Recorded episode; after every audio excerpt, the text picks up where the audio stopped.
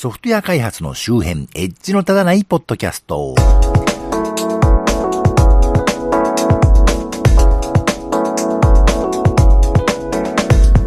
一山越えたらまた一山と言いますか、次の新しい展開が始まってなかなかのんびりできないものだなと思っておる信濃の国の町田です。このポッドキャストはソフトウェア開発そのものの話題はそこそこに、まあ、あまりエッジは聞いてないかもしれないけれど、ソフトウェア開発と関係あるようなないようなお話を、あまり角が立たないようにのんべんだらりんとしていこうという番組です。私の勤務先は私のいる部署はね、おまけみたいなもんで、あの、事業利益をどんどん出してるメインの部署は別にありましてね。まあ、製造業なんですけど、で、私は私で社外のお客さんのウェブサイトを作るだの、システム開発するだのって仕事をメインにしてるんですが、その勤務先の各グループ会社全体のシステムについても相談を受けることが多々あります。ただし、微妙なもんでね、相談を受けるというレベルであって、どうこうする権限があるわけではなくてね、上質のようで上質ではないというですね、やりづらいんで権限あるふりして仕切っちゃおうかなとも思うんですけど、まあ、この番組でも愚痴っている通り、完全に人手不足なんで、そこまでやるモチベーションも私にはないというね、あの、ありさまでして。まあ、最も最近は企業の上質はコスト部門ではなく、プロフィット部門でもあるべきという意見もあるわけでね。そういう意味では俺んとこって最先端走ってねえともね、思ってはいるんですけどね。そこまで生きるには色々まあ整理が必要なんですけど。で、最近ある部門、会社の中ではまあ大きい部門なんですけど、そこのいろいろ情報システムがね、いろいろな人が作った紙アクセスというかね、メモスアクセスというか そういうのの集合体と化しているので、将来に向けてちゃんとしていくべきではないかという問題意識が発生してましてね。まあありがちな話ですけどね、どこの会社でも聞く話ですけど、当然私の部署がやるべきというね、意見もあるんですけど、今の体制でできるわけねえだろうというね、話をしまして、じゃあ社外のソフトベンダーさんに提案をしてもらってはどうかということになりましてね。まあそういう話は今回が初めてのことでもなくて、別の事業部でもね、昔から何度も似たような話があって、過去にどうなってたのかね、私はまあ見てはいたんですけど、これ多分私の勤務先が特別にそうとかじゃなくて、まあ、多分ね、大体多くの企業がそんな感じなんじゃないかと思うんですが、まあ製造業っていうのはね、昨日今日できた会社なんて多分少なくて、もう創業何十周年みたいなところが多いと思うんですけどね。で、まあそういうところって、まあ企業全体に対する情報システムの導入力の高い低いはいろいろあると思うんですが、あの、ある程度の規模のところはね、かなり早い段階で情報システムは導入してると思うんですね。80年代とかにね、いわゆるメインフレームってやつですね。あの、別に私はメインフレームをディスるつもりはないくて、今でもちゃんと活用されてる企業はいっぱいあるしね、あの、最近は IBM なんかが小型のそれこそラックマウントできるメインフレームとかも作ってるんで、まあ普通に今時のデータセンターとか、サーバールームとかに設置するのをね、別に問題ない機械とかもあるようなんですけど、まあそうやってメンテされ続けたり、同じ仕組みでもアプリをね、時代や業務変化に合わせて刷新したりするところは別に問題ないんですけど、問題なのは、そういう古い仕組みを使い続けているところって、最初に何十年も昔にそれを導入して、それっきりそれを使い続けているという場合が少なくないことなんですよね。特に製造業っていわゆる製造機械がいろいろあるんですけども、それと同じ感覚というか、例えば旋盤機って時代に合わせていろいろコンピューター制御になったり、IoT 的なセンサーが組み込まれたり、新しくなっていきますけど、基本機能は変わらないわけで、何十年も昔に買った機械が今でもね、現役だったりするわけです。そういう古い機械を専門に直す業者さんとかもいたりしてね。で、コンピューターシステムっていうのはそういうことじゃないんですよね。それこそ時代によって製造プロセスが変わらないとしても販売とか営業とかの手法がどんどん変わっていくわけですし、製造プロセスも変わらなくたってね、工程の見直しとか設計図の扱いとかどんどん、まあ時代で変化していると思うんですよ。でもうちのコンピューターは古いからそこは劇的に変えられないんだよね、と。でも、現在はコンピューターなしで仕事するなんてありえないから、そういう予算はちゃんと使おうと。予算を消しってるわけじゃないんだ。パソコンとかは新しいのどんどん買おうってね。別にそういう方向に投資したくわけじゃなくて、前向きな企業がほとんどなんですけど、でもパソコンは買い替えられるけど、機関システムはメインフレームで、ここは変えられないんだよね、みたいなね、話が少なからずありまして。私の勤務先はそこはエイヤとね、あのメインフレームやめて、プライベートクラウド上のオープンシステムに作り変えちゃう決断を過去にしたんでそういう問題はないんですけど、これについてもそのうちお話したら面白かろうと思ってるんですが、まあ、世の中そういう企業さんって多いと思うんですね。え、じゃあどうしようかと。企業の IT さん、いわゆる情報システム部さん、上質さんは考えてね、いわゆるベンダーさんに相談するわけです。何十年も前にメインフレームは導入しているわけですから、だいたいそういう部門の偉い方はね、長年お付き合いしているベンダーさんがいまして、ご相談するわけ。ご相談されたベンダーさんはね、なるほど、承知しましたと。そういう、いわゆるコンピューター屋さんというのはね、あのー、まあ、3種類ぐらいありまして、だいたい富士通とか NEC とか IBM とかね、コンピューターメーカーの系列の開発会社か、そういう直接のつながりのない独立ベンダーというところがね、代理店としてお話は伺うけれども、その先のパートナーに振るよっていうね、代理店さんとかがあるわけですね。で、そういう事例が過去にないものが確認しますって言ってくださるんですね。で、まあ相談したベンダーさんがね、アポをくれまして、あの、事例紹介など SE を連れてご説明に行きます、なんつってね。あ、じゃあぜひお願いします、なんつって。長野県、特に北新州は昔から富士通の影響が大きいんですね。あ昔は富士通の製造工場があっちにこっちにありましたし、今でも大きな富士通グループの SE 企業やらね、ファームウェアの開発部門があったりするんですが、ユーザー企業に導入されているメインフレームも富士通のものが多いですね。で、今日は富士通の SE と一緒に来ました、なんですね。あ、これから富士通をディスろって話じゃないんですよ。このとこは誤解なく。富士通のどちらの方なんですか？なんて僕はね、聞いたりするわけです。前に私この番組で言いましたけど、私は一番最初はあの音楽を作曲するソフトとかを作ってたので、富士通さんだとそれこそね、FM タウンズとかを作ってた方たちとか、ちょっぴり関わりがあったりして、その後はあの XML の普及活動にしたわけじゃなくてね、富士通さんたちと同列で実証実験に参加したりしてたこともあるもんで、結構いろんな部署の方とお付き合いさせていただいた時期もあったりするんで、まあ中途半端にね、あのー、どの地域にどういう方がいらっしゃるということをちょっとだけ知ってたりするので、でまあ、その方が東京の蒲田から来ました、なんつってね、あれ？ってね、またなんか思うわけですね。まあ変な話じゃないですよね。あの、例えばテレビを買うとして、地元の電気屋さんで買ったとしましょう。で、そのテレビはソニー製だと。で、ちょっとなんか故障したっぽいから見てくんない？なんて話になったとすると、その地元の電気屋さんではちょっと手に負えないかなってなったら、メーカーであるソニーのエンジニアがね、来てくれるみたいな話ですよ。全然変じゃない。でもね、なんか気になるんですね。私は、富士通さんが、こういうシーンでそういう風に登場するのは、この地域で富士通そんな影響力が強いからなんだろうなと。まあ最近聞かなくなりましたけど、私のプログラマー人生ではね、富士通さんと関係ない案件でもやたら富士通さんローカルの工程管理用語がごく当たり前のように使われているのをね、何度も聞いてきましたからね。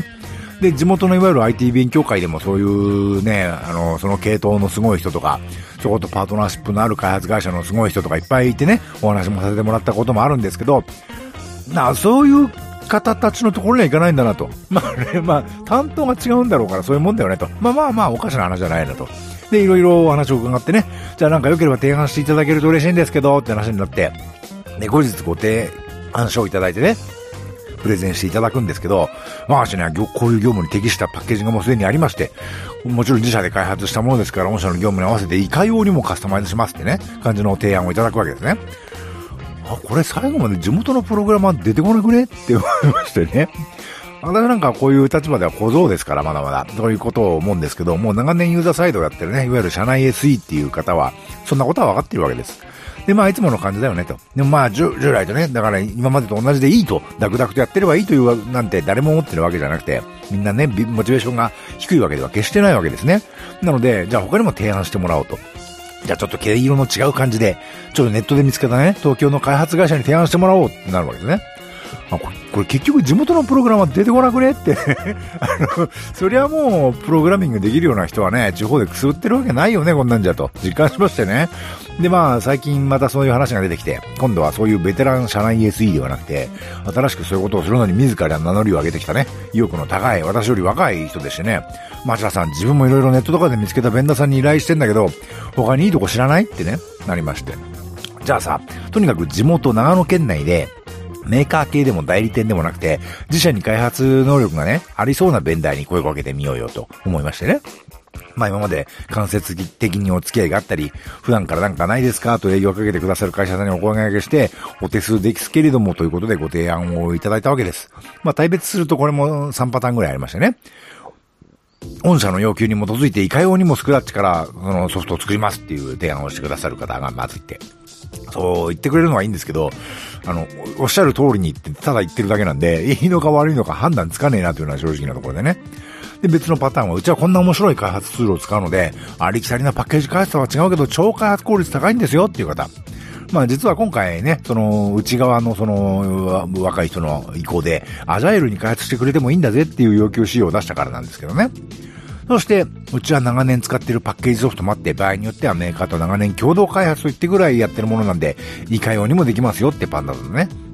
まあ、なるほどなって思うんですよ。でもね、私今の勤務先に入る前に、いわゆるそういう会社の下請けを中心にやってる会社に3年ぐらいいたことあるんですよ。あの、本来はその会社で新規事業を立ち上げる役としてね、ぜひにと言ってもらったんで、物は試しと入ったんですけど、まあいろいろあってそことは決裂してしまいましたが、いわゆる下請けと元請けがどういうことやってて、下請けの開発会社は、特に最近は SES なんてね、見当たりのいい言葉がありますけど、実質は人売りをしてるんだなってのもね、見てたんですよね。まあ、それももう10年前のことなんで、今買ったところもあるんだろうと信じたいですが、で、各社さんのご提案を聞いていると、その時の記憶が蘇ってくるんですね。忘れてたんですけど、これこれこういう案件あり、ついてはこれこれこういうスキルを持つエンジニアの派遣を要請と、使用言語は何？パッケージは何？期間はこれこれってのが回ってくるんですね。で、そんなスキルマッチするやつが必ずしも空いてるわけなくて、とにかく、今空いてるやつがいればね、こじつけでも全くそういうのを知らんわけでもないよ、っていうことにして押し込んじゃうんですよね。で、押し込まれる方もそんなことはまあいつものことらしく、分かったような分かんないような顔してね、受け入れて、で、まあ、管理職同士の話なんで、そんなのはね。あとは現場で教育なりなんなりして頑張れやって話なんですけど、まあ、私は新規事業開発担当だなんつって言われてましたけど、そうは言ってもそんなんホイホイできるわけでもないでね、あのー、気がついたら、そういう風に人を売る役になりかかってたんで、それは嫌だなと思ってやめたんですけど、正直言って各ベンダーさんのご提案をお聞きしていると、その時のことを思い出すんですね。ああ、あの、私の記憶がまあ10年前なんで、今はそんなことないんで、ないのかもしれないんですけど、それにしても提案されてる内容がね、10年前に見聞きしてたのと、全く変わんねえなと思って、で、ぶっちゃけこれってお願いしたとして、御社で開発されるんですよね、なんて思わず聞いちゃったりしましてね。まあ一番すげえなと思ったのは、地元で大変知名度の高いね、あのー、市長だか、けんそういうあの偉い人も出てる某、某ベンダーさんがあるんですけど、独立系ですけど、で、某電話系 SIR が開発したね、パッケージのカスタマイズ提案をしてくださって、最初僕がいない時にね、その発注元の担当者が話を聞いたそうで、それって言語とかフレームワークは何なんですかって聞いたら、まあ有名なの、なんとかですって答えられたそうで、調べたらそれって最近セキュリティホールがどこ言われてるやつなんですけど、町田さんこれって大丈夫なんですかねって言うから、あ、それ何のことって聞いたら、まあ10年ぐらい前にね、下請け業界にいた時に、まあそんな感じでね、さっきみたいに飛び交ってたパッケージでね、それのベースはいわゆるシーサープロジェクトがストラッツ1をカスタマイズした SA ストラッツってやつだよね。もちろん、シーサープロジェクトはとっくにもう解散してるし、当時の代表の方がね、頼むからもうこれ使うのやめてねって声明を発表してるようなやつなんですけどね。でもそのベンダーさんは、その名の通った超有名企業のパッケージだから問題ないと思い込んでいるのかどうか知らんけど、それを普通に提案してきたのね。で、その提案してきた企業も地元ではさっき言ったように大変に名の通ってる企業なんだけど、もちろん、あの、管理職とかね、営業担当がそういうことを知らずにやらかしちゃったっていうのは、まあ仕方のないところもあるかもしれないけど、そういうことが問題だって指摘する技術者がそもそもいないのかと。分かっているけど、指摘できないような社風なのかって思ったらね、頭痛くなっちゃいましてね。あの、なんか、都会の真似してね、技術者の技術の勉強会とかやってる場合じゃねえじゃんと。これはね、私は確信するに至りましたけどね。経営層や営業担当が自称エンジニアのことを理解してね、してないからだと。なんて言い訳をしているべきことじゃないんじゃないのと、すら思ってしまいましたけどね。というわけでなんだか暗い話に聞こえるかもしれませんが、私自身は今までね、受注する側の事情しか知らなかったんだけど、発注する側の様子もね、最近知るようになりまして、面白いな、これと大爆笑している状態なんですけどね。俺思うに、発注側ユーザー企業の情報システム部門が横に繋がり出した方がね、面白いんじゃないかという気が今してるんですけどね。どうですかね？これ聞いてる方で上司の方はいらっしゃらないかな？というわけで、この番組は Twitter アカウント及び Facebook ページと Google プラスページがありまして、この番組で取り上げるかもしれないネットで見かけた気になるニュースのクリップを流したりしています。もし気が向いたらフォローなどしていただけると、大体どんな話題をしてようとしてるのかななんて分かってよりお楽しみいただけるかもしれません。またこの番組と同じ内容のものを YouTube にも上げておりますまして、もし、ポッドキャストはあんまり聞く習慣ないんだよねという方は、そちらもお試しください。Twitter、Facebook ページ、Google プラスページと YouTube チャンネルはこの番組の配信サイトからリンクが貼ってありますのでご参照ください。できればスマートフォンのポッドキャスト機能やポッドキャストアプリにご登録いただくと、更新があるごとに通知されたりダウンロードされたりするようになるのでお勧めいたしますよ。もし気が向いたら iTunes にレビューを投稿していただけるととても嬉しいです。最近、えー、フィードバーナーのね、あの、解析によるととても購読してくださってる方が増えてるようですが、あんまり当てにフィードバーナーのね、あの、解析は当てにならないんですけど、まあありがとうございますというところで、今回はここまで。ではまた。